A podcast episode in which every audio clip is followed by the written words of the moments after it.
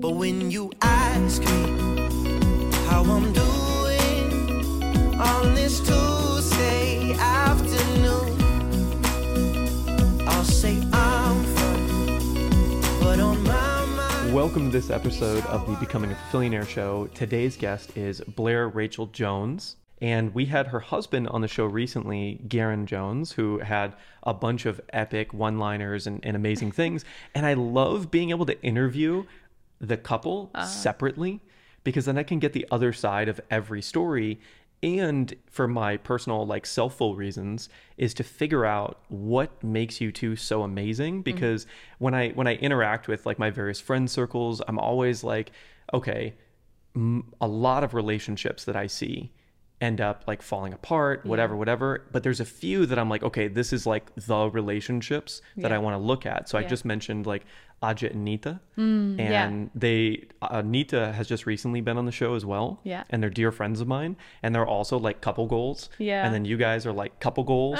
so I've got like a few of these. So Yeah. when I get the opportunity to interview both sides and kind of talk about the relationship dynamics, Yeah. and I just can just learn so much from the stories and, and more than anything like the energies Yeah. of how you speak about each other and getting to understand like where you came from Yeah. and like who you really are and then at some point in that intersection of like when did you meet because i've got Yeah. his side of that Yeah. story so i don't have your side Yeah. of that story and there's just so much juiciness in there and i have questions i have a lot of questions about all this so I'm ready. to get us going if you were to describe why you are amazing in like a sentence or two to a random stranger a la me what would that sentence or two be like what makes you incredible I think that I have lived on both ends of the spectrum very humbly. I was humbly broke and I humbly have done well. And uh, on both sides of the spectrum, you would never know that I was broke. And on the other side of the spectrum, you probably wouldn't ever guess that we have done fairly well. And I feel like um, I enjoy my story because it just gave me more more ways to relate to more people. so tell me about that uh, let me let me back up even further and say what did your parents do My dad was in the union, so he was a bricklayer for 40 years. And my mom uh, put herself through nursing school. Uh, and so she was a registered nurse for, and still is today. So for okay 40 plus years. and where did you grow up I grew up in a tiny town in Minnesota. It's called Two Harbors. There's 3,000 people. Uh, and it's named Two Harbors because it has two porting harbors was it lake superior on Lake Superior. Yep. Yeah, I was born in Shakopee. What's Ah, up? yeah, awesome. yeah, Yes, yeah. yep. Spent a lot of time in Minnesota. Yeah, many years. Mm-hmm. Awesome. Okay, so that makes more sense. Yeah. The your whole look now makes sense to me. You're like a lived in California, Minnesota native. There's Yeah. a specific look to that. Yeah, so I grew up on a farm. So we milked cows before we went to school. Um, my dad built a tiny little shed at the end of our driveway because the windshield was so cold that if you're outside for too long, you get frostbite. Uh, I rode my horse to school. I rode my snowmobile to school. So I got I could drive a tractor at 14. So Oh my gosh, there's I have so many more questions opening up now. I was in 4-H and FFA, if you know what that is, Future Yeah. Farmers of America. That's a huge thing here in Texas. Yeah. Huge deal. Yep. So Yeah, you must be very popular amongst the locals here. I don't know. I just rare. Yeah, my my the best thing hands down my parents ever did was, um, I believe was get me a horse because that's how I understood responsibility and chores. And growing up on a farm, I value hard work, and it was not. It was nothing of being rewarded. It's just what we did. Like this is what we do. Like there mm. was no. I didn't get allowance for it. I didn't like that. That is just what we did and you didn't ask questions. You loved it, you hated it. It's just what we did. Got it. There's usually like two mentalities of people that grow up in these small towns, right? Mm-hmm. One mentality is, oh my gosh, I have to get out of here. And the second mentality is, oh my gosh, I love it so much, I'm going to stay here forever. Mm-hmm. Are you one of those two or a third? I had to get out of there. Okay. Yeah, it was. Um, I remember growing up, I would ask my mom, like, I just the things that I love to do, she she would always tell me she's like you you don't belong here. Like she's like I don't know how you get these interests or these things that you want to go, or like ever, growing up on a farm never made sense to me. So from like really early on, and I was never exposed to a lot. Like we didn't travel much, um, and so yeah, I don't I don't know how I just knew that that was not for me, but it was not for me. But I did it, and I humbly did it. So What was for the next step? Where did you go? Did you just did you find a way to get to college afterwards? Yes, so sports was my outlet. So Mm-hmm. it's the one thing I was good at, and it was the one thing that I knew would get me out of there. So I got a scholarship to bo- go play volleyball in college, and then I actually played volleyball for a little bit in Italy. Uh, Semi pro, nothing that cool, but you got $400 a month to be there, and they paid for your room and board. So I was like, I was living the high life. So, um, and it was my one chance to get out of the country for a little bit. So it was nothing to write home about, but um, I got to go see a lot of cool things for a little while at 22. So that was pretty neat. Yeah, 22 year old woman living in Italy as an amateur semi pro athlete. Yeah. Sounds like an amazing time. Yeah. Yeah. Where in Italy did you go? It was not that cool. Again, it was Bologna, Italy, but still it was Italy. Uh, but from there, after I was done playing, I got to go backpack a little bit. So I got to go to Rome. Uh, I went to Amsterdam, Croatia. So got to visit some really cool things. Got to go to London. Got to go to Paris. Uh, so again, just that one opportunity to go play in a really small town for a little bit, and then got to go hop around and go see the con- the uh, yeah different countries. It was pretty- world. the worlds at Yeah. 22 was pretty neat. Yeah, 22 year old girl from Minnesota, grew up on a farm, Yeah, semi pro volleyball player. This this is getting pretty epic pretty fast. yeah, it was it was new. It was a cool opportunity. Yes, so then I'm gonna I'm gonna jump forward and we're gonna Tarantino it. We're gonna come Yep. back to this. coming back. Jumping forward to like now. Mm-hmm. What's your like? We're in a pretty epic setting. Yeah. We're in a pretty epic scenario. Yeah. You've got six month old, nine month old, Seven. seven month old Right baby between, soul, yep. right outside, and she is like we. Uh, hopefully, at some point she comes in, we can show her on camera because she is one of the most beautiful babies I've ever seen. She's cute. Mm-hmm. She is a mix of so many amazing genetics. It's incredible. What's your dream or like your vision now for your life? Like, what's the, what do you feel like you are becoming or stepping into? It's a great question. Uh, I'm very much exploring that right now. So this is why this is why it's a really fascinating question. Um, And how do you go about that? How do you go about like creating that vision for yourself now? having a baby changed a lot. I mean, for probably multiple reasons, and also it was the point in time. I mean, I, I've I've worked so long to survive. Like it was like working was not a means to an end. It was a means to survive for me.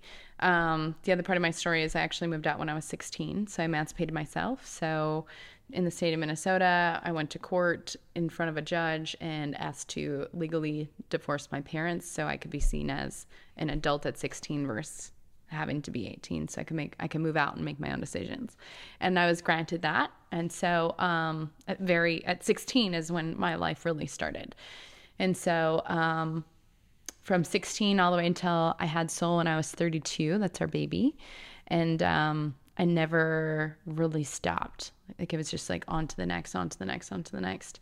Um, and then when I had her, all of a sudden I like reevaluated life. And so I don't, I don't know how far we want to get into this, but about Soul is four days old, and Garen went downstairs for a meeting, and he was on this Zoom meeting. And I remember thinking, I was like, I I I don't know if I'm going to reincarnate with Garen again. I don't know if I'm going to reincarnate with Soul again. And in that moment, I was like, I want to spend as much time and quality time with these two humans as humanly hmm. possible. And so my whole life really kind of shifted in that moment of like, none of this stuff actually matters. And to me, what actually matters is my people, which are Soul and Garen, and what kind of life, what kind of memories and traditions are we going to do together? And I went downstairs, and I never do this. I never ever interrupt him when he's pod. I try not like when he's podcasting, when he's working. Like he's very passionate about it. And I knocked on the door and I was standing outside the door holding our four day old baby and I started crying and I was like, I need you to come sit with me. And I, that's when I was like, I am so in love with you. I'm so in love with this life. And I feel like I'm this time we're never going to get back. So I, I just, I need you to be here for a second. And ever since that moment, I really looked at my life a lot differently. Like, what, what is the point of all this stuff? And um, I like a lot of money because it, to me, money means that I have a lot more options. And that means that we can create a lot more experiences and adventures in this world. So I'm trying to figure out how to do that, how to work less, make more. Maybe that's the American dream now. But um, so that's that's where I'm at. So I don't have an exact answer for you, but that's what I'm that's what I'm flirting with in the moment. Incredible. Incredible. So I've got a few layers to go through here. Number one, at what point so if we if we back up to when you and Garen came into each other's lives, mm-hmm. right? I, I want to figure out and kind of deconstruct how you got to this moment of such a deep love, mm-hmm. right? With Soul Day Four, right? Mm-hmm. So, at, did you have some unhealthy relationships before Garen? I'm pretty sure all of them. So, I mean, physically, uh, mentally, substance abuse. I mean, I kind of I kind of checked them all off the list. Got it. And so, um, yeah, went down, went down the line basically. And if I back up even further, why did you emancipate at 16? because that was the relationship my parents had. So my dad, and he will openly share this, is a functioning alcoholic.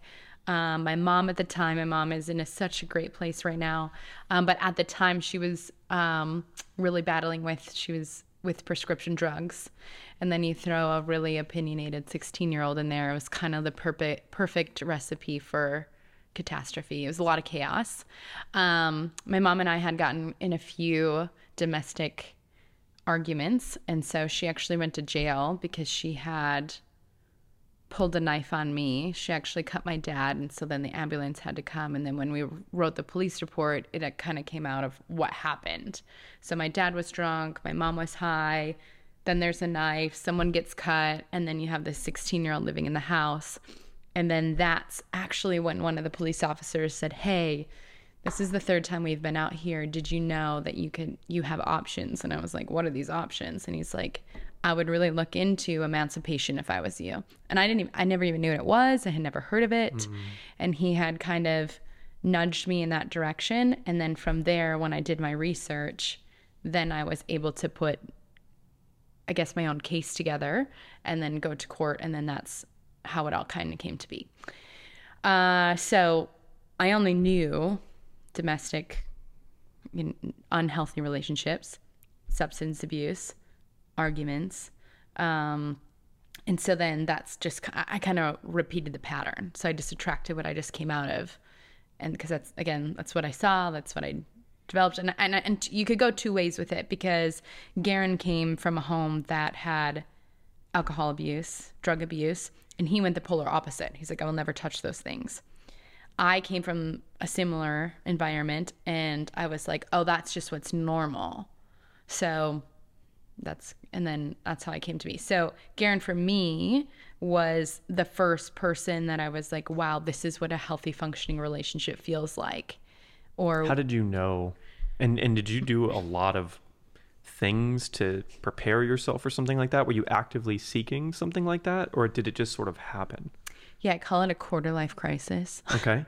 So I was 28. Uh, so if anyone knows what their Saturn return is, so it's basically a point in time astrologically, if that's something that you believe in or follow, um, where I started questioning my identity. So I questioned everything about how I made money, my identity in the world, my identity with myself, all relationships. And so at 28, so I didn't know that this was called the Saturn return at the time. Um, at 28, I was all of a sudden, I was super confused. I was actually married at the time. At 28, I had an amazing career.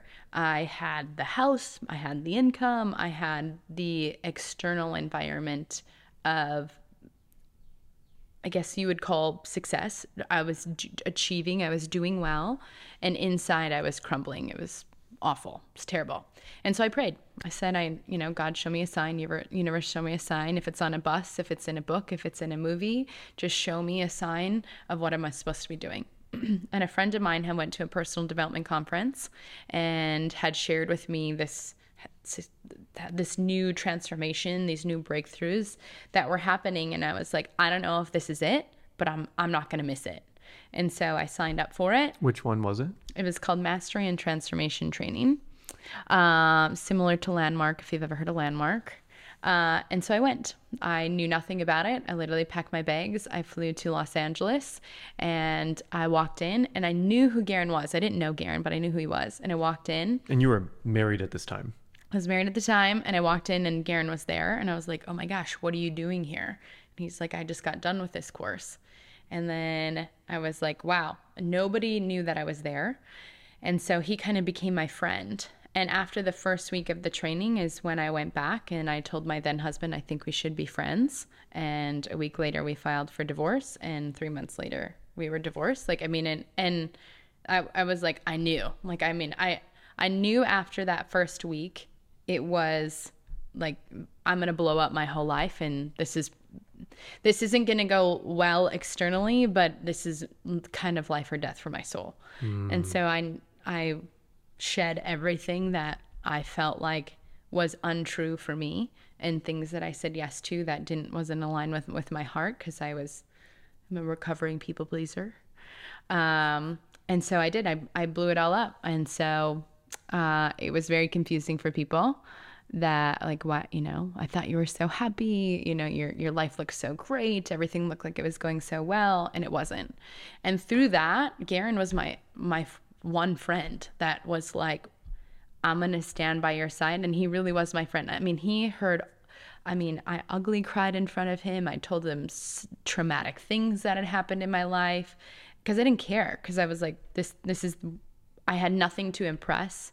I had nothing to impress of him. Like I wasn't looking to impress him. I wasn't looking for anything. He was just the one person that I kind of confided in and kind of walked me through this journey and became my friend. And six months later, I asked him out on a date. you asked him out on a date? Yep. I asked him out on a date and we went out on a date. And on that date um, is when he told me, he's like, I could see you as my wife and the mother of my child someday. And I was like, wow, I wasn't prepared to hear that at all. Um, and then fast forward 11 months later, we were married.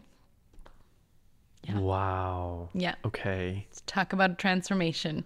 when you, so that time when you went to LA, mm-hmm. you said you knew of him. Yep. But you didn't know him at that point. Correct. When you first met him, what did you was there any sort of psychic power like we were talking about earlier was there any sort of like reading on that? Or was it strictly like you're you were about to tear apart your entire life so there was just nothing you were just like oh this is a human yeah uh, i actually didn't like garen. I actually thought he was very arrogant. I thought his energy was so big that it just i was like not for me.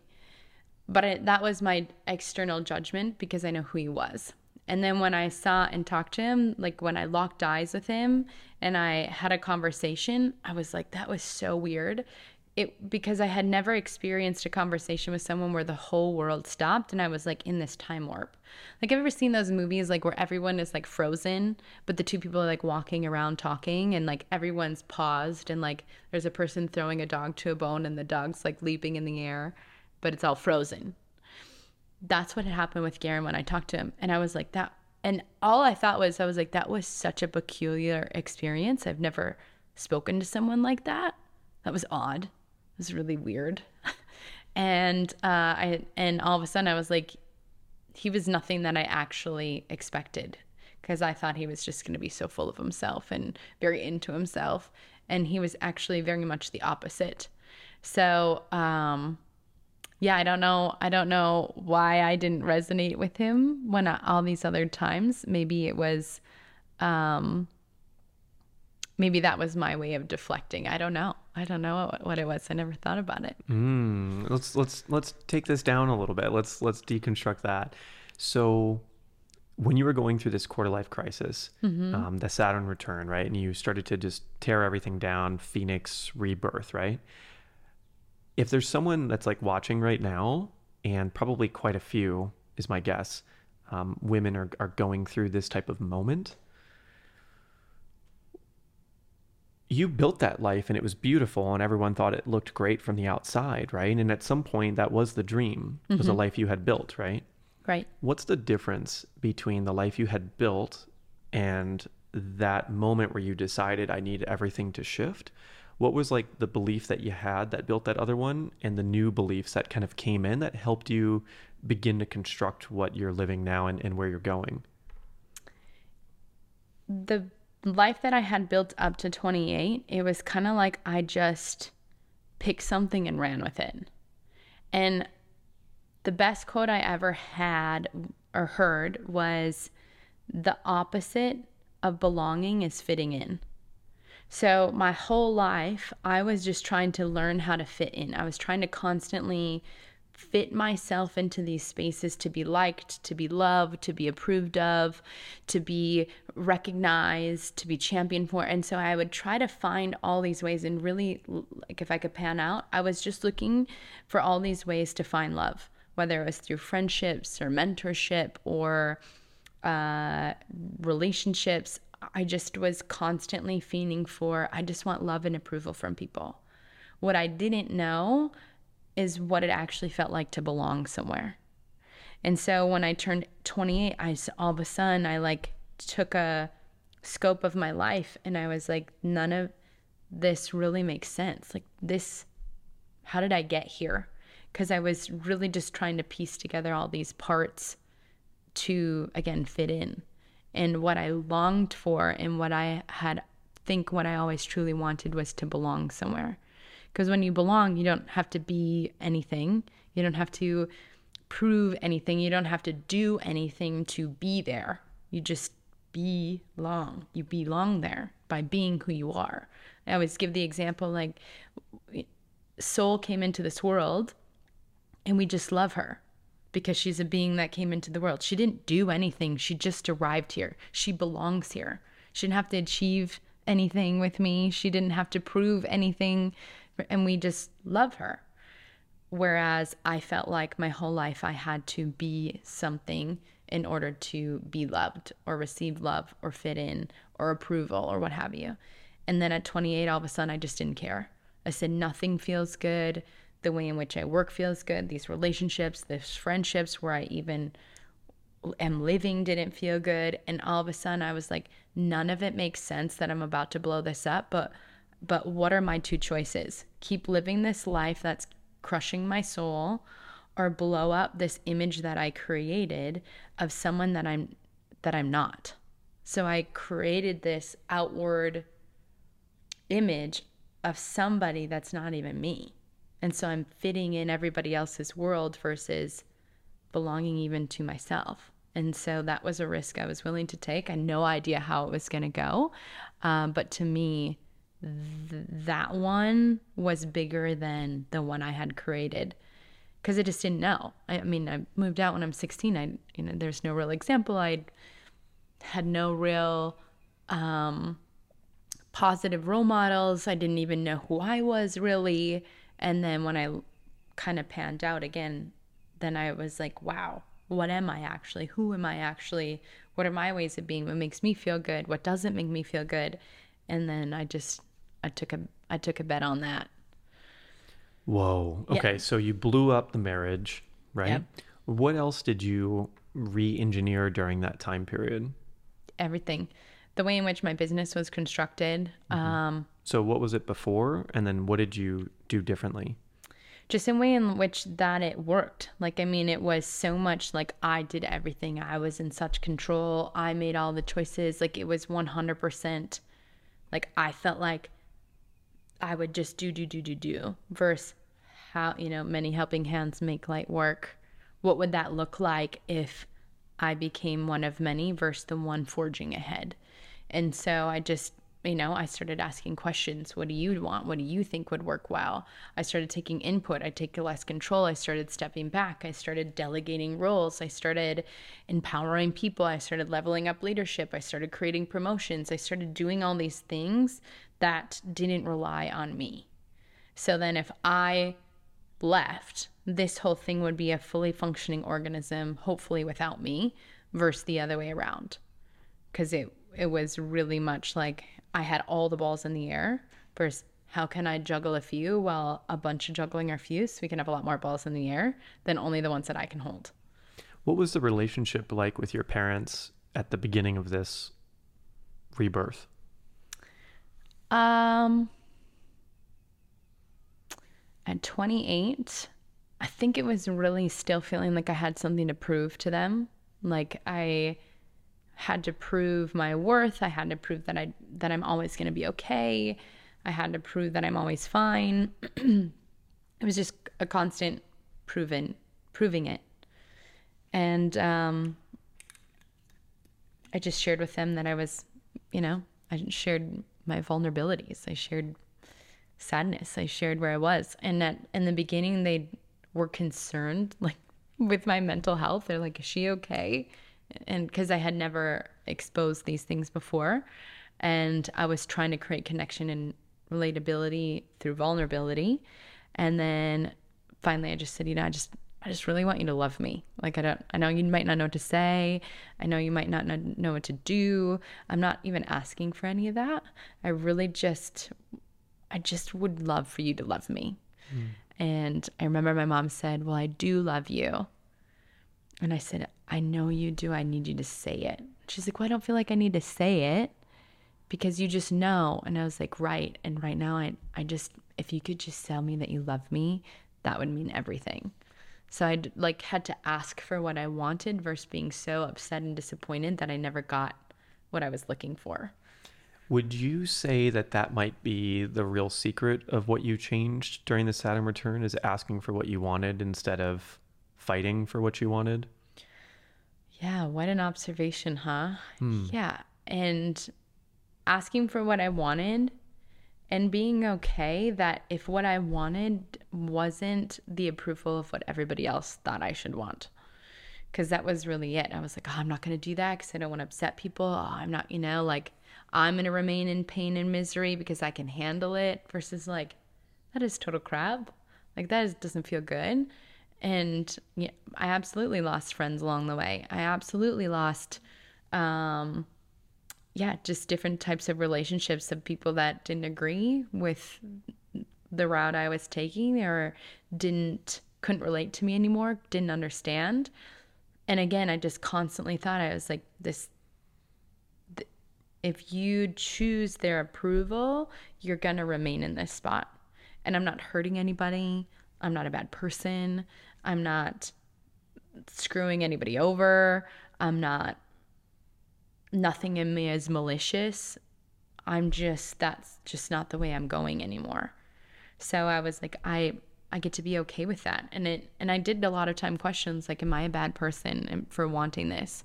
Am I a bad friend? Am I, yeah, am I, am is anyone gonna like me? And I just had to continue to be okay. And just like, have you ever seen that poster of there's like a little girl kneeling in front of God and he asks he asked the little girl if he could take her teddy bear and behind his back he has a way bigger teddy bear behind him. Mm. And what I got from that image is basically like give me this teddy bear that you love so dearly, having faith that I'm going to give you something better and i just like would constantly remind myself like if my heart is taking me here this is true intentions and i just have to be okay with what's about to happen along the journey i'm assuming during this time where you were changing everything you developed some sort of system like you just mentioned of knowing which things were coming from your heart and which things were just you going a little bit insane mm-hmm. how today, as an example, when you are thinking of things like this, how do you ask for or filter through like what's very real and very true for you versus anything that's coming from mixed sources? Uh, oracle cards are a big part of my daily practice. Mm-hmm. Uh, I love oracle cards, um, and every time it's it, that's without fail. I get I get the exact message I want to hear or that I don't want to hear. I get the message. And so uh, it just helps me to process my thoughts, and that spirit or universe is always there with me. And even if I don't make the, the choice in my highest concern or um like in my high, the highest version of myself or the the highest outcome for all people including myself that I'd never failed I just get to redo it until I get the outcome that just best serves. And so I've taken a lot of tests over before and also to, just to get into the path that I know is in alignment to my highest good and to the highest good of all. Um, and yeah, so Oracle cards have been huge. Um, journaling's been huge. I write these things called FU letters. Um, so maybe you've heard of them. But when I'm when I am so emotional, I can't think straight, and so I just write out all my emotions on this piece of paper, and it's very non-personally developed thoughts, feelings, writing, and I just write it out and I write it out and I write it out and then I rip it out and burn it. I don't read it because then that would just bring it back into my energy. So I'm trying to get all the energy out so then I can think clearly. And generally, when I'm coming from a place of neutral, I can tell within my body in which is the best best decision for me, which sometimes takes some work to get to neutral. And I know you're big on traditions. Mm. And you mentioned that with Baby Soul on day mm-hmm. four, when, if we go back in time to when you mentioned that, where you saw her and you saw Garen and you were like, oh my gosh, I am so in love with this life. I'm so excited about the memories and the traditions that we're going to do together. So it sounds like these FU letters are a little bit of a tradition. The mm-hmm. Oracle cards are a tradition. I know the Sunday, what is it called? Your love meeting? Yep, Sunday love meeting. Sunday love meeting is a big tradition. Are there others? Because I'm I'm finding so much value in all yeah. these because like your oracle cardness mm-hmm. translates to me as like spending time considering big questions mm-hmm. and spending time reflecting on whatever the card shows up as. Yeah. Regardless if they're true, right. right? It's just opening up a line of questioning that is much bigger than what should I eat for breakfast. Right. Right. And reflection. Yeah. Absolutely. And the FU letters is like really just being able to say all the things that are raw mm-hmm. so that you can then come to a place of like, okay, I said all the raw things. Now, what does that really mean? And again, it seems like you have a lot of traditions of spending time, yeah, kind of chipping away yeah. at the message to get to the energy underlying. It yeah. seems like all three of those traditions are that, right? Mm-hmm. Are there other ones that you incorporate on like a daily, weekly, monthly, yearly basis? Yeah. Uh, I work out daily. Uh, for me, it's just, I, it's the movement of the energy. Um, so I, it, it I can process a lot out. It's very cathartic for me. Like I'm literally sweating them out. Like I have 45 minutes. Like I will purge all these thoughts. And I also come up with some of my best thoughts while I'm working out. So working out is a huge thing for me.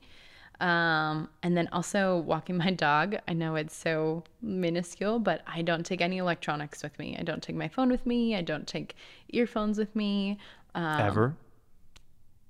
I would say once I become conscious of this, um, I would say that this is this is pretty habitual that I don't I, I don't take electronics with me because that's the time where I just again it's I'm not necessarily in high intensity when I'm working out, but I can actually walk and pay attention or it's meditation and movement. I'm not the best like sitting down and meditating for an hour. Uh, and I realize as I've created practices that meditation and that's I'm doing essentially the same thing because I'm I'm paying attention to the trees or the birds or the dog or I'm just being while I'm walking and essentially you're doing the same in meditation um, versus with sitting with my eyes closed. Both are beneficial. Uh, I just feel like sometimes um, when I have so much energy like coursing through me that it's it's not as conducive to sit and meditate versus walk and meditate. Mm-hmm. Okay, so that's another tradition. Uh, quick question about that. So clearly, you exercise a lot. You are seven months out of having a baby, and mm-hmm. you look like you've had no babies, ah, right? Thank you. So when it comes out to working out every day, in your experience, because I also know you're like I have many questions that we're going to go down the rabbit hole of like leadership and like mm-hmm. how you help other people yeah. do these things for themselves. Do you have like any particular advice on getting into a consistent daily exercise practice? Mm-hmm. Like, what would be your biggest tips on that? I, I feel like everyone always is like, what do you do? What, what is your workout plan? I was like, well, what, what brings enjoyment for you? So if it's walking, walk. If it's yoga, do yoga. If it's CrossFit, do CrossFit. If it's, you know, walking on the beach, walk on the beach. Like whatever that thing is for you, like because then the odds are you're gonna do it. So like I remember I joined a um like it was a, a Pilates class and I just realized that Pilates was just not for me. Uh, but I did it for 30 days, and every single day I dreaded going and I dreaded being there, and I was so grateful to come home. And so I didn't get enjoyment out of it. And again, nothing against Pilates, it just wasn't for me. Uh, so I, what brings you joy? What do you feel like you can do? Um, and for me, a lot, a lot. My my greatest success in fitness has always been in group fitness classes. Just whether it's a CrossFit class, whether it's a yoga class, where I know people because I walk in the door and people are so excited to see me, or I'm so excited to see them, or on the weekend we would stay after class and chat with each other, go to brunch with each other. So creating a community in the fitness area. So that'd be my biggest advice. Do it do what you enjoy and um if you enjoy yoga, maybe you can find a community in yoga where you can go with people, meet people there, go out to eat after with them, whatever. All of the community things. Mm-hmm. Awesome. And then, are there any other traditions that kind of pop up? Things that you do at regular intervals, or yeah. Regular traditions. So I call it my big three. So I try to do a big three every day. So it's my oracle cards, journal, and meditating. They're kind of the same. And then working out. So if I can do those, the big three every day is like, ah. Uh, and then I would say 75% of the time I do two of the three, which I'm always like, yes, I crushed it. So the goal is always three, and if I don't get all three done, no problem. So during usually it's always the oracle cards. It's usually always working out, and then I usually do one of the two, either journaling or meditating. And if I can do them both, that's like the extra. So those are my traditions. Beautiful. Mm-hmm. So, Garen, your husband, is a pretty wonderful person. Yeah. and obviously he's very well known. He he's just awesome, Mm-hmm. Yes. right? What do you think he does that attracted you to him? Mm-hmm. What do you think is like what does he do very well that you think cuz it's this whole conversation, right? Of like he attracted you to him and you attracted him to you, right? Mm-hmm. What do you think on his side of it that you've noticed um, in the very beginning? And, and then I'll go further with other questions. There are very few people in the world that do things with their whole heart. Like mm-hmm. his his whole heart is there. And it is he brings the world joy by being joyful, by bringing joy to himself.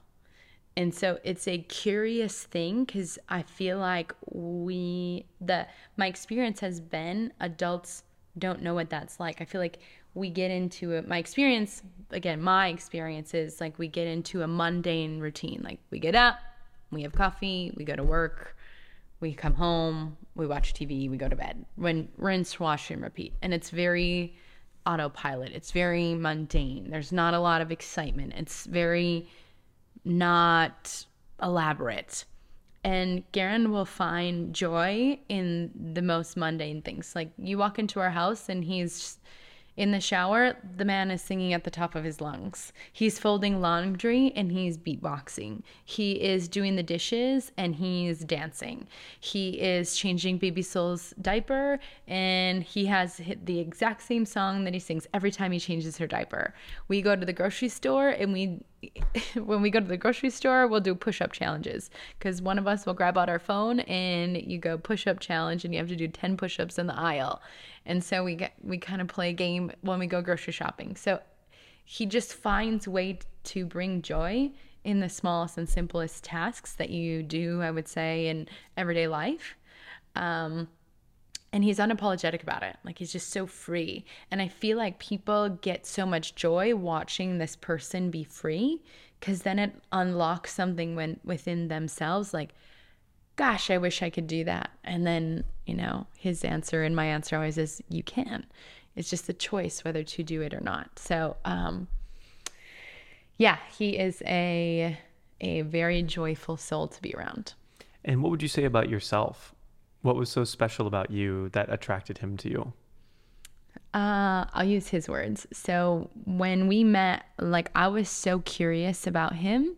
Like I was just like, how does this person just have so much fun all the time and they're so successful and they're so magnetic and like I didn't nothing about him made sense. I was like this this is not computing in my brain. He's very outer worldly and spiritual. I'm very linear, linear and logical. Like I, I understand systems and structures and flow and you you you can't just manifest things like you have to work towards them and this is my mentality and so Garen was such a phenomenon to me that I was like what is this and also probably why now that I'm thinking about it what repelled me from him because he was so foreign and so he would tell me to do things and I would just I would do them. I was so I was so like I want to learn all of these things that you have created and done and he he's always like I just have never met somebody who is so eager to learn and so quick to apply. And he goes, not only would I apply, I would get a result and I would come back and tell him. I would like, here's what you told me to do. Here's exactly how I did it. I actually created a PowerPoint about it. Here are the results I got. and here's the PowerPoint in the event you ever want to train this, if you have another me in the audience, because they might not understand your outer worldly analogies, because he's a whole world of analogies. They might just be able to follow a linear system with some stories in it. And he's like, wow, thank you. So I think we both were so fascinated with how we worked um, that it was just this constant like evolution of each other because we were so different, but so many ways that he helped me elevate, and so many ways that I support him in elevating. It was just we're constantly showing each other our blind spots and we're like whoa i didn't even know that was possible or wow i never thought of it that way versus like so shut off to what because we were so different from each other. Mm. So I'm going to take another hard right turn and then come back to this. I have a belief and through experience that women who have tough relationships, specifically with their fathers, and I'm I'm you're an exception to this, and I want to figure out why and I want to I want to see what your wisdom is on this. That if they have a tough relationship with their father, it'd be very hard to have a loving relationship with a partner. Mm. Clearly, that is not the case here. Can you tell me why? Think the more that I've just had like learned about myself, like uh, you know, I, I did the inner child work about things that I didn't get when I was little, the the love that I fought for, the trauma that I went through, the alcohol, the alcoholic parents, the abuse, the more and more that I just learned and I uncovered, the more and more I had compassion for my parents. I mean, my parents, I, ha- I have so much compassion for my mom and dad. My dad's one of six. You know, he, when he was six years old, he worked on a farm and he never spent one summer his entire from six all the way till 18 with my grandparents because they sent him to a farm because my grandma had four other kids at home or three other kids at home. And my mom, the moment they found out my mom was pregnant uh, with my dad, um, they kicked her out of the house. No financial support, mm. nothing. And so my parents, you know, my dad had two kids at 21, one with my mom, one without and then they were on their own 19 and 21 with two kids mm. they're two kids so you have a ton of compassion and so they really like i mean they really did the best of the cat and or but it's best that they could so the best way that i can describe it is i feel like my parents have an an emotional and life i don't want to say cap i feel like they have capped themselves at a certain certain exposure, consciousness, awakening, belief, um, something. They got to one certain point, and I surpassed that point. that I look at life a lot differently. I look at the world a lot differently. I look at the way in which I was raised. I look at future lives, past lives, astrological lives, uh, reincarnation, karma, so much differently. And so, with that, I've been able to love my parents in a whole new way. Um, and my parents are the exact same people as they were when I was 16. So, what's different is myself. And so, I just, and, and it's a lot of work, right? And I, I still get triggered and still things come, things come up because it's a, embodiment experience like i'm triggered back to when i was 12 or i'm uh, it's um I don't know what the word I'm looking for. It's like a muscle memory almost that that comes up when my dad says something. It's almost like, oh, it's still in there because it's just a whole rewiring. And I'm so grateful that I have the tools to consciously know that. So when Garen triggers me, it's not necessarily Garen. It's like, whoa, what is this within me that I'm still working through?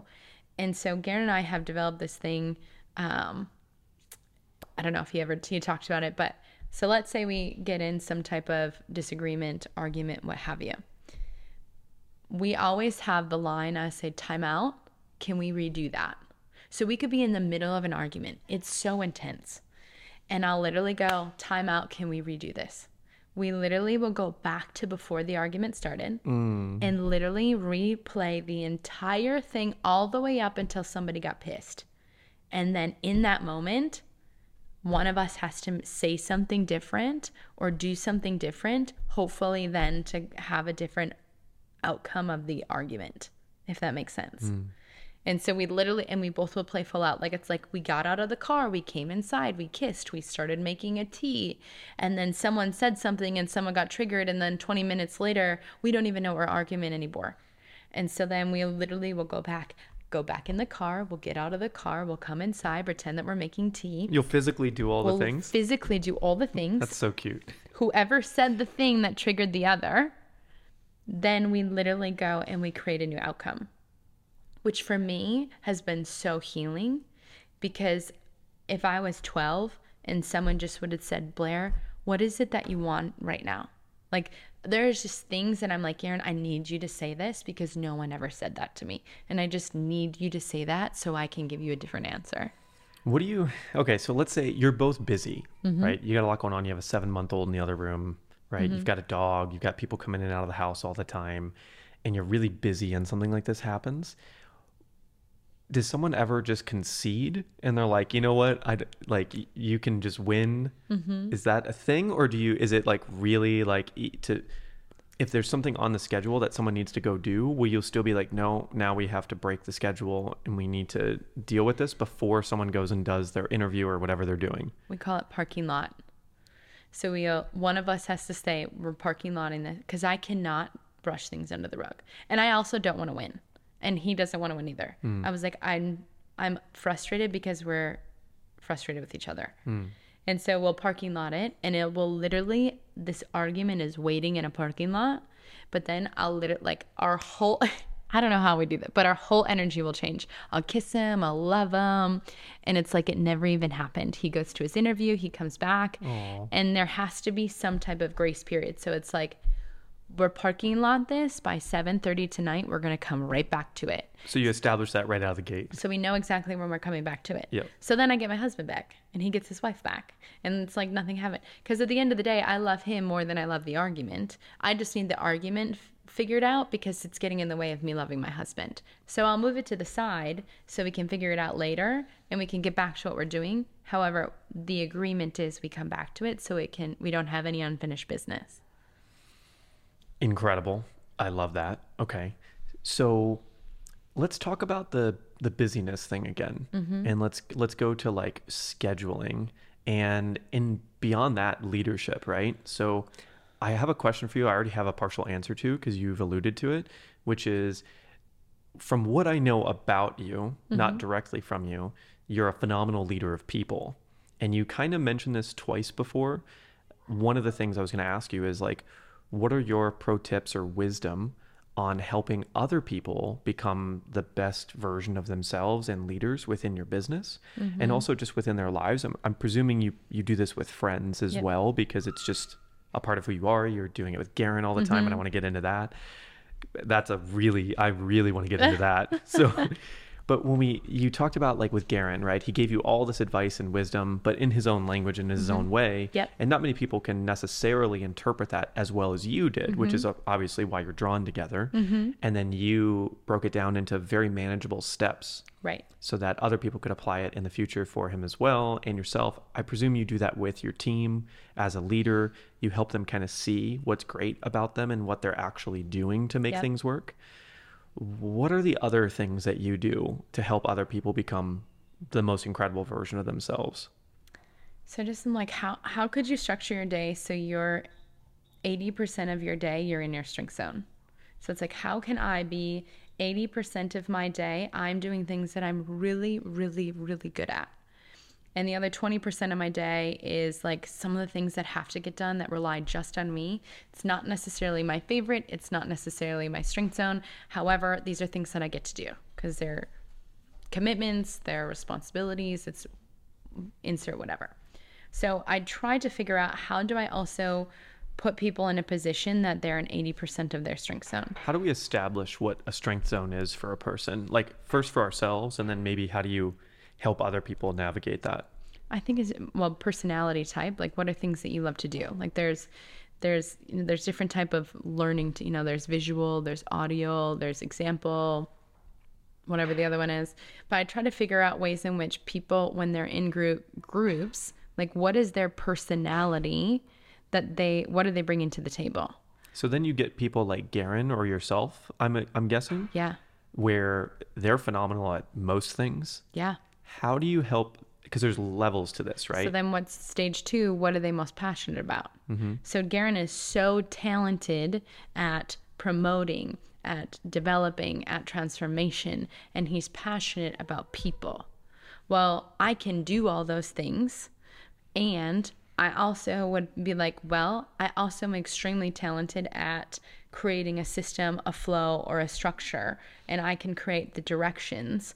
So, Garen, I need you to go out and promote this to the people, and then I'm going to present to them the how to to the people.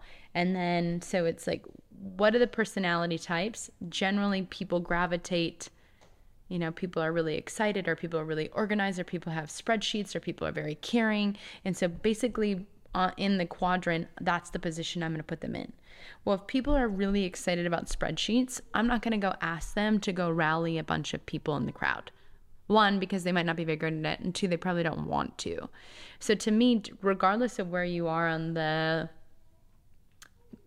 positional part of the leadership doesn't really mean anything to me. Like, where am I going to put you in a position to win, and where are we going to put in a position of the people in that we're trying to support and impact?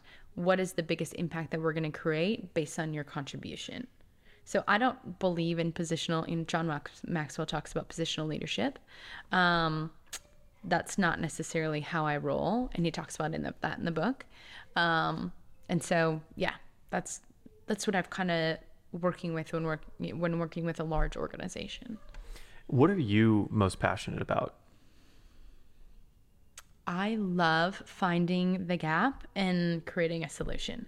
What's not working? What do we need?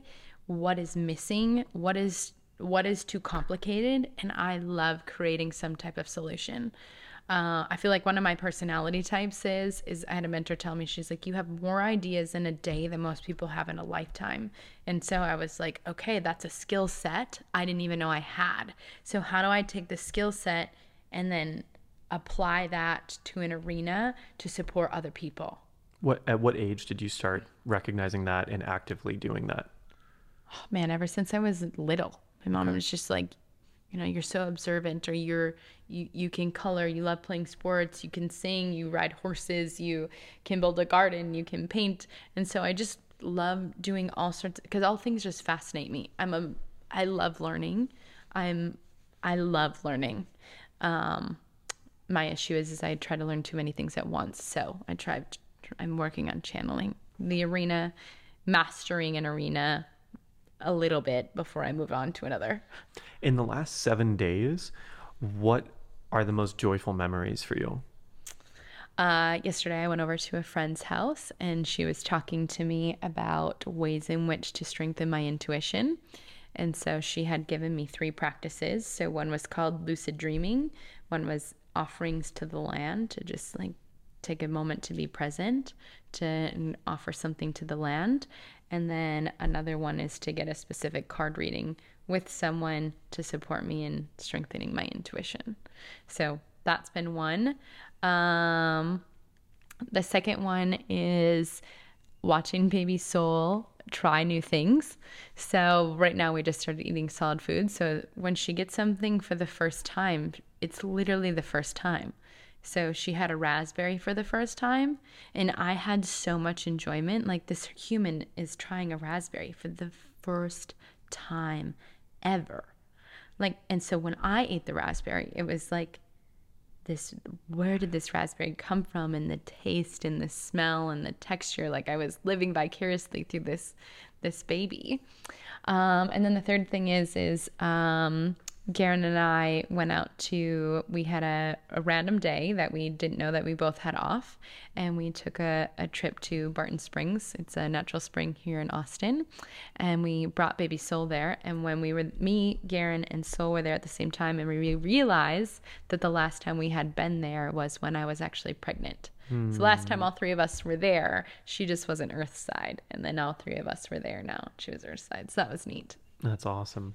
So in my experience of humans, right? Someone like you who, and Garen, I believe I can quote, he said, you have sexy spreadsheets. Mm, like yeah. you're delicious at spreadsheets, right? And he is clearly not that way. And in my experience of humans, when you take two people in partnership and one is a spreadsheeter and one is not a spreadsheeter at all, singing in the shower, mm-hmm. dancing around all the time, that creates conflict. For sure. Have you in the relationship actively mm-hmm. cultivated like the gratitude and the love for him not being like that and for him sure. likewise? Yeah. So what is going to so this is how I function. I'm going to work on I'm going to work on sharing how I function in a way in which Garen's going to hear me and vice versa. So he he was probably allergic to lists and spreadsheets before he met me but he loves color, he loves fun, he loves visuals. So anything that I do for him has to have lots of emojis, has to be super simple, has to have lots of color. And so when I present it to him, and it's really like I'm explaining it to a six year old. And Einstein said, if you can't explain something to a six year old, you have no business explaining it. And so everything I do has literally supported me in the simplicity of how to do things because I have I get to explain it to Garen. Now with that, he has also leaned in to going, okay, I know that this is how she, you know, how am I going to communicate with her in a way that she'll hear me? So then he'll start making lists or like, so we kind of lean into each other's, we kind of have to cross paths and lean into how we both speak to each other. So things that I'll also lean into is when I know I have a jam packed day and I have a lot of things going on, I will intentionally find time to take five minutes to have a random dance party because he will be delighted elated that I found five minutes and I, that I initiated it. And so, um, things that he'll do with me is I love sitting at the dinner table and eating. Um, I, he also just he's the guy that grabs something out of the fridge, eats in it while he's basically in the fridge, and then goes on to what he's doing next. So he'll carve out time and go, oh, "I'm eating I'm eating lunch in ten minutes. Are you available?" I'm like, "I will be available." So I think that it's just important to like I'm not fighting to be heard. How can I be creative enough for Garen to hear me? Mm. Which I think is very similar but very different. Yeah. So clearly you're both like a 10 out of 10 amazing. the 11 out of 10 is what I'm curious about. Are you two just intuitively doing all these things and talking about these things and the combination of your freak genius is just creating these routines and habits, or are you working with people that are helping you cultivate these appreciations for each other's differences? Like, how is this happening? Yeah, so right when we were probably dating for about three months, and we knew that like this was our person. I also knew that I had a lot of stuff that I still wanted to work through individually, and I was Garen's first really, um, I would say, serious relationship. So we have a term that it's like we're not each other's halves. We're both whole individuals, and because two halves make a zero, two wholes make infinity. So we knew we had individual stuff that we really wanted to work on, uh, and we wanted to work on them individually together at the same time.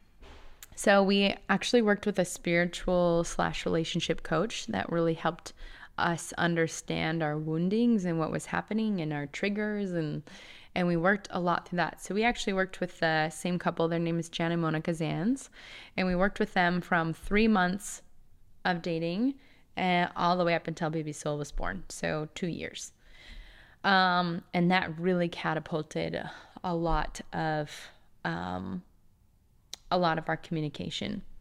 Then from there, I would say you know, like kind of like I shared with you, I love to find the gaps in my business that aren't working and how can I fill them. I'm constantly doing them in our relationship. Um, and we've established that in order for things to work, there gets to be like an active someone that's actively passionate about it and an active participant. So if I'm extremely passionate about date night, Garen's like, I might not be passionate about date night, but I'm going to be an active participant in my wife's evolution of this and I might not be so excited about all of these community events that my husband wants to go to, but he's passionate about them. So, how can I be an active participant in that? So, I don't know if that kind of answers your question of how we do a things. A lot. Yeah. yeah. Beautiful. I'm going to re-watch that clip a few times. I have a friend, uh, Jeffrey Allen, and him and his wife are also like you and Garen, actually very similar personalities. So it's interesting. And she says life, and she's Japanese. She speaks very little English, but she can say this one line. And I was like, what is what is life really about? And she is a straight angel walking on earth. And she says, make happy memories. Mm. That's like the thing. And I think I've found that to be pretty consistent across all the amazing people that I get to sit down with and interview like this. Mm-hmm. And I feel like that's what's coming through really strong from yours. That's also my bias and perspective coming into it. But I feel like everything you've been talking about is is that you know, is like eventually getting to the point where you make more happy memories with Garen, with Soul, with your team, with mm-hmm. Dobby, right? With everyone that's around you. If we were trying to help other people make more happy memories in their life, hi Soul, then what do you think you know that's helped you create so many of them?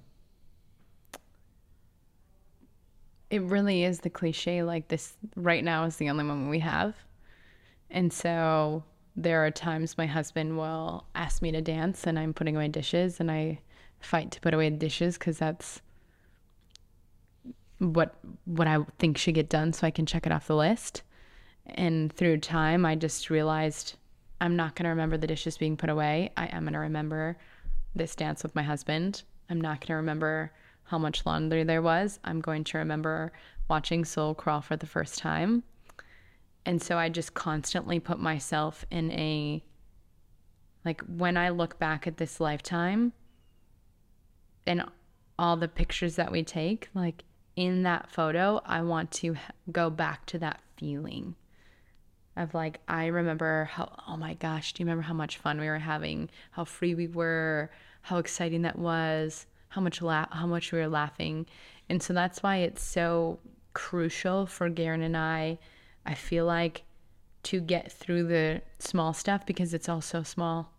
Like, does it really matter? Like, I, and this is the part that I probably think about too much. Like, I only have 60 years left with my husband, you know, and that's on the high end. I only have 60 years left. And I don't know how he's going to come back. I only have, you know, 70 years with Soul.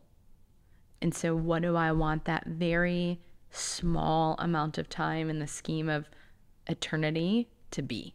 And so, when I when that came up when she was 4 days old, everything became so minuscule. Like what's the point of this silly argument that you didn't put away your clothes or that you always I trip over your shoes every time I walk in. It's annoying as hell.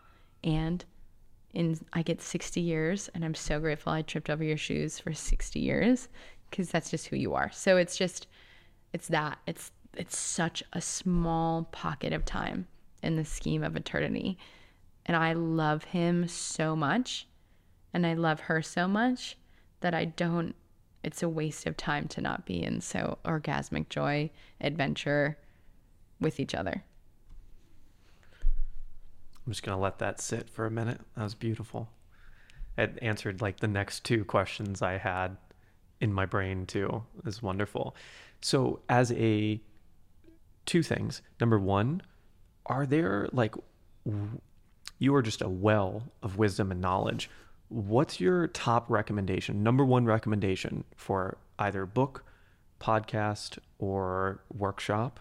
Maybe one of each, whatever comes up for you, that people can start going down the road to to take in more of this information that that you're just Yeah. throwing everywhere. It's amazing. Uh, the book that really changed my life was The 10 Distinctions Between Milli- Millionaires and Middle Class.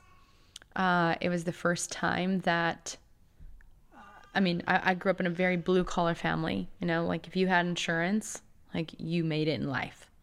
Um, and so t- to understand there's a different way of looking at life was the first time someone could break it down in a really simple, logical way. And then, you know, I, I understand that millionaires want freedom and middle class wants comfort. And, you know, anyway, so it, I could go on and on about that book that I was like, my whole life of wanting more for myself wasn't selfish. It just was the ability to look at life in a different way, to experience a different type of quality of life, and also to have more options because I had the financial ability to do that. Um, I mean, Garen has has done an abundant of healing for me, um, and I happen, you know, so I'm grateful that he's my husband, and I'm, he's an amazing facilitator. So I live with that every day, and sometimes I have to shut him off, like, "Hey, I'm your wife today. I'm not a student, and I'm not a client. Like, you get to talk to me as your wife, and you get to be my husband. We're on the same playing field."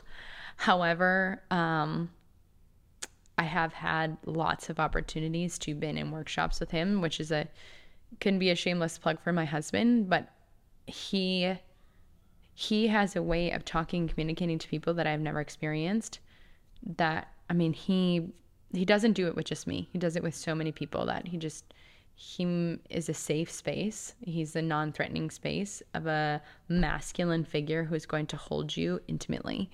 And so um anytime I get a chance to be around Garen, like I go watch his podcast and I learn new things and I listen to interviews.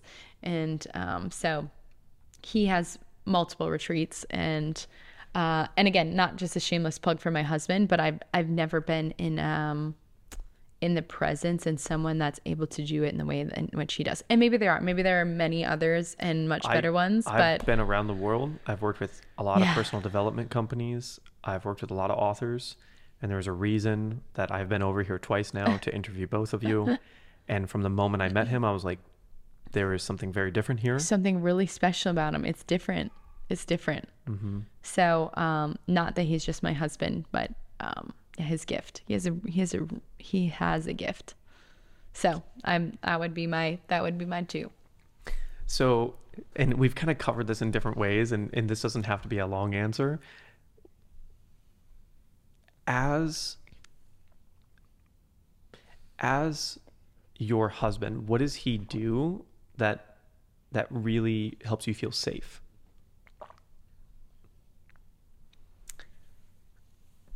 He grew up with all women, and so he has mastered his feminine. And he holds his masculine in a safe, non sexual way. So it's a like he is an opening, a flow. I mean, he sings and he dances in a way that is so inviting and captivating and he is so open and he'll let you go to these very vulnerable places with you and he will hold the sacred masculine the boundary of you're safe here and again and i don't know if i've been in a space in which a masculine man has held that for me and it hasn't been with something looking for in the end like that he's looking to sleep with me or he's looking to um that he had an ulterior motive. There's no ulterior motive other than i know you've never gone here before potentially with anybody and i'm going to hold that and i'm going to hold your hand and i'm going to i'm going to get you out of this shit. And i'm going to pull you out and we're going to go there together and it might be tough for me and you and we're going to go through this. Yeah and so he holds that space for me and i've been crazy in that space. I've been crying in that space. I've been overjoyed in that space and he'll just hold it in in, this non-judgment. I, I that's the best way i can describe it. And he's just he is there. Like he looks into your soul and literally the whole world stops and just is there with me. And i can i can and i can go anywhere and the best part and I, I tell him all the time like he never holds anything against me. I can say the craziest stuff in this arena and he will never six months a year down the line come back and hold it over my head of my crazy or my vulnerable or my you know a moment of weakness whatever you call it i don't know. Um, he just holds the container and he'll and as soon as we're done with the container we just go on with life Wow. And then what do you think that you actively do that really like stokes his fire and allows him to just be so epic in the world? being his ultimate teammate looking for ways I can champion him, I can recognize him, I can cheer for him. Any way, you know, like the other day, he was having a really challenging time at, when he was in the recording studio. And he was telling me, he's like, man, I'm really struggling. And I was like, you've done this. And I just name it off. I'm like, here are all the points of reference to remind you that you have done so many hard things that, and you've gotten through it and you felt those that way about all these things and you triumphed so i'm that voice that reminder i'm that cheerleader i'm that champion. And also i actively try to find ways to support him in what he's doing. Oh my gosh have you thought about this in your in your recording? How have you thought about this in your second edition of your book? Have you oh my gosh i heard you do this podcast. Um and you were talking about this lesson. What about this story next time? So I try to find ways to add value and support him. Um, I try to find ways to think of him when he's, you know, like he comes home and I, oh my gosh, you know, you've been working so hard. I made you your favorite Christmas cookies in the middle of July. I don't know. I try to do things for him that he knows that I'm thinking of him or that he really, really loves. He has this obsession for $40 pens. Like he, I don't know why. And so uh, he lost his $40 pen the other day, and I was at Office Depot, and so I got him two $40 pens. And so, he, you know, just things like that that I can find to just continue to fill his love bucket. That's awesome. Mm. And then before I get into this last bit, is there if someone like is listening to this or watching this and like, oh my God, I love this woman. I need to learn way more about her and follow her somehow, some way. Where do they go? How do they do that? Um, so well, Garen and I just did a relationships course on GarenJones.com. It was a relationship mastery course. So sounds awesome. Super excited to do that. Just uh, it's a beautiful blend between the two of us. Like Garen has all the stories and analogies in the course, and then I have. I mean, there's downloads and PDFs and workbooks that I was very excited to contribute because that's how my brain worked. So hopefully there was one or the other in the relationship, and also the craziest part, we had more singles sign up for the relationship class and we actually did then than couples because people were like, I want to learn how to cultivate these skill sets to call in the partner. So mm-hmm. that was really neat. Um, so relationship mastery course on GarenJones.com. Um, and then yeah, my Instagram, Blair Rachel Jones. Awesome. I'll link it below. So the last thing I want to do, uh, invite you to try, is when we first started, and I asked you like, "What's your vision for the future of your life?" And you're like, "You know, I'm kind of exploring that right now. Would you be open to doing an oracle card with that question in mind on camera?" Yeah. Because then we can kind of see how you do that process, and how you think about it and talk about it, and Yeah. yeah, I'm excited. Yeah. Uh, so this is my very first Oracle deck in Ever? ever. Okay. So it's battered and yes, it's very special. I have quite a few, and I always come back to this. So it's the Spirit Animal Oracle.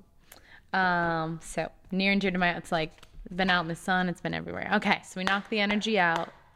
We shuffle through the cards, and I simply just ask Spirit or whoever is here, my ancestors, the universe, God, whatever you want to call it, Gaia, Lakshmi, whoever wants to come here today, and I just ask a question. And the question was, is what is the future of my life looking like? And I just kind of meditate on the question and I just kind of wait. And then I kind of look at the deck and this one's calling me. So the card that I got was the Flamingo Spirit. It says, embrace the in between Mmm, juicy. but it was upside down. So this is the oracle message. This is the protection message. And so embrace the in between 26.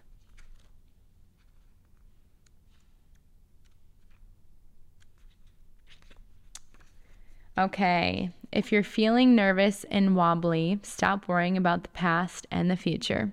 Instead, be present in the moment. Balancing for now as the space in which creativity arises. Creativity is your birthright, but if you're moving too quickly in an attempt to avoid the discomfort of transition, you can blind yourself to the miraculous possibilities that are before you now and those just coming into being.